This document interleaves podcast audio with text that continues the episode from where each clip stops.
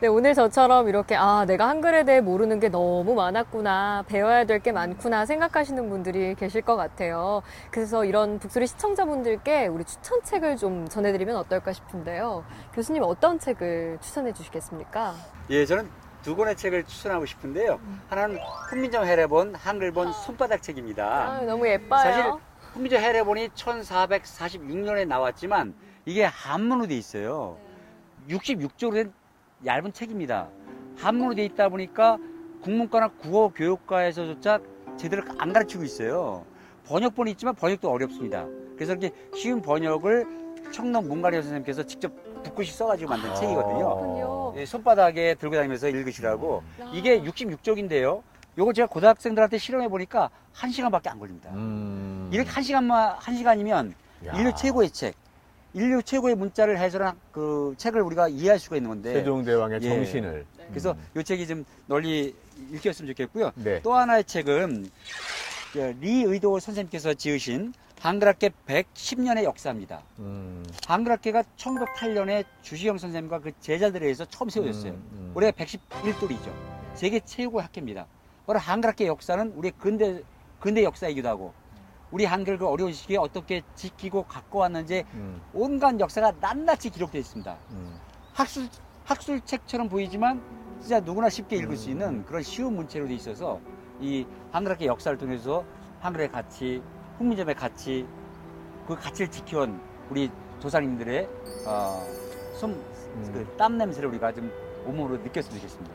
한글 학회에는 아무나 들어갈 수 있나요? 예, 한글학계는 이제 학술적인 단체이기도 하고 운동 단체이기도 합니다. 그래서 학자들이 일정한 자격을 거쳐서 들어가는 것도 되고요.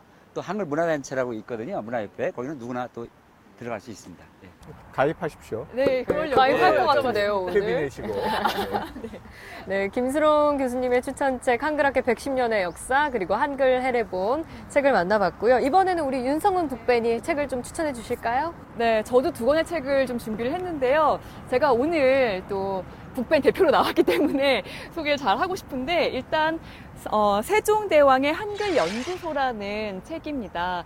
네, 이 책 딱 그 느낌 오지 않으세요? 그 아이들이 읽기 좋은 그런 어, 말로 되어 있는 책인데요.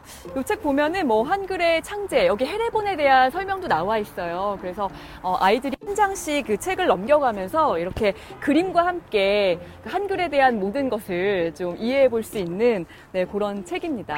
글씨가 일단 커요. 그렇죠. 그러니까 굉장히 빨리 우리 같은 이제 성인들은 읽을 수 있는 그런 책인데 여기서 한 군데만 제가 좀 흥미로운 부분을 소개해 드리도록 하겠습니다. 네. 멍멍 쏴쏴는 한자로는 못 적어. 이게 제목인데요. 정인지는 서문에서 당시 천년 가까이 한자로 우리말을 써왔지만 동물이나 자연의 소리에는 뜻이 없으므로 한자로는 생생하게 표현할 수 없다고 했어요. 이를테면 개가 짖는 소리를 중국 사람들은 왕왕이라 하고 우리나라 사람들은 멍멍이라 하는데 한자에는 멍이라는 글자가 없어서 개가 짖는다라고 할 수밖에 없었어요. 한글로 나뭇가지나 물건의 틈 사이로 바람이 불 때는 쏴쏴, 바람이 잇따라 거세게 불 때는 싱싱 분다고 할 수 있지만 어, 한자에는 쏴, 싱이라는 글자가 없어서 바람 소리가 난다 또는 바람이 분다라고 쓸 수밖에 없었답니다. 실제로 정조는 신하에게 한자로 편지를 썼는데 오로지 뒤죽박죽이라는 글자만 한자 한글로 썼어요. 여럿이 마구 뒤섞여 엉망이 된 모양을 한자로 표현할 수 없었기 때문이죠. 이렇듯 한글은 우리나라 사람이 듣고 느끼는 온갖 살아있는 자연의 소리를 거의 모두 적을 수 있어요. 어, 뒤죽박죽 와닿는다. 뭔가 되게 뿌듯해진다. 그러니까 정, 정조 임금도 말을 할 때 뒤죽박죽이 말을 한 거예요. 생각도 그렇게 하고. 근데 조선시대 양반 사대부들이 그걸 편지를 쓸 때 번역을 합니다. 착종, 섞일 착, 섞일 종자를 써서. 근데 정조 임금이 한문 편지 쓰다가 착종이라고 한자로 적으면 뒤집박 느낌이 안 살잖아요. 네. 그러니까 에라 그래 한글 쓴 한글로. 네. 두 번째 소개해드릴 책은요. 뭐예요? 어, 캘리그라피에 관련된 어. 책이에요. 어, 좋죠. 저는 한글이 이렇게 디자인적으로도 디자인으로도 아주 그렇죠. 멋있게 활용될 수 있다라는 점에 좀 착안을 해봤는데요. 치유의 손글씨 시를 쓰다라는 그런 제목의 책입니다. 이 보시면은 어, 시를 다 이렇게 어. 각각 다른 그 모양의 글씨로 써서 왜 이런 그 모양으로 썼는지도 그 해설이 좀 되어 있어요. 우리가 왜 이메일을 보내는 것보다 손편지를 쓰면 상당히 정성도 있어 보이고 마음이 담겨 있다고 생각하지 않습니까? 근데 이제 손글씨로 이렇게 예쁜 손글씨로 어, 시를 쓰면서 마음을 정화시키고 어, 또 스스로 좀 어, 상처를 좀 치유하는 그런 과정을 그 경험해 보시라고 쓴 그런 책이라고 생각해 보시면 되는데요. 여기 보면 또 우리가 잘 아는 그런 시들이 참 많이 나와 있는데, 네, 윤동주 시인의 시, 별해는 밤을 이렇게 이제 캘리그라피로 썼는데요. 마치 이제 별똥별이 떨어지는 것 같은 그 별똥별을 바라보는 것 같은 느낌으로 썼다고 하더라고요. 이제 이런 해설과 함께 또 시를 한 번씩 따라 써보면서 또 시를 감상해보는 네, 그런 시간을 줄 수 있는 그런 책입니다.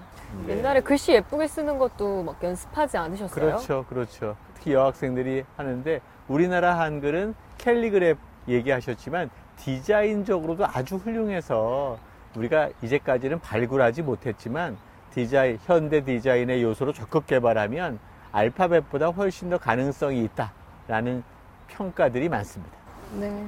윤성은 북벤저스의 추천책 세종대왕의 한글연구소 그리고 시를 쓰다 두 권을 만나봤습니다. 자 오늘 TV 책방 북소리 민족의 이 정신 삶을 담은 언어 한글이란 주제로 얘기를 나눠봤는데 우리 김수롱 선생님 하고 싶은 말씀이 너무 많으신 것 같은데 다 못하신 것 같아요. 오늘 어떠셨어요? 아 진짜 이렇게 여러분들과 그 한글의 역사를 더듬어 보니까 네. 진짜 우리가 지금 쓰고 있는 우리 글을 어떻게 써야 되는가 이런 새로운 다짐을 하게 되고요. 이 북소리가 바로 이 한글의 가치를 또 한글에 관한 책의 가치를 일깨우는 진짜 큰 북소리가 되고 있다고 저는 생각합니다. 박수 한번 너무 드려야죠. 고맙습니다. 거의 이게 북소리가 웅변 북소리로 됐습니다. 예. 아, 오늘 정말 귀한 말씀, 열정이 담긴 말씀 들어봤는데요. 이 세종대왕은 두 눈이 멀 정도의 헌신적인 태도로 우리가 지금 쓰고 있는 이 한글을 만들기 위해 여러 가지 노력을 해왔습니다. 근데 그 한글이 우리에게 감동까지 주는 건 뭐 어떠한 명성이나 이익을 바라고 한 일이 아니라 오직 백성을 위한 그의 마음이 담겨 있기 때문이 아닌가 그런 생각이 들어요. 너무너무 소중한 한글인데 정말 잘 써야겠다 이런 마음이 드는 오늘 하루 시간이었습니다. 오늘 방송 좋았나요? 방송에 대한 응원 이렇게 표현해 주세요. 다운로드하기, 댓글 달기, 구독하기, 하트 주기. 더 좋은 방송을 위해 응원해 주세요. 다운로드하기, 댓글 달기, 구독하기, 하트 주기. 기억하셨죠?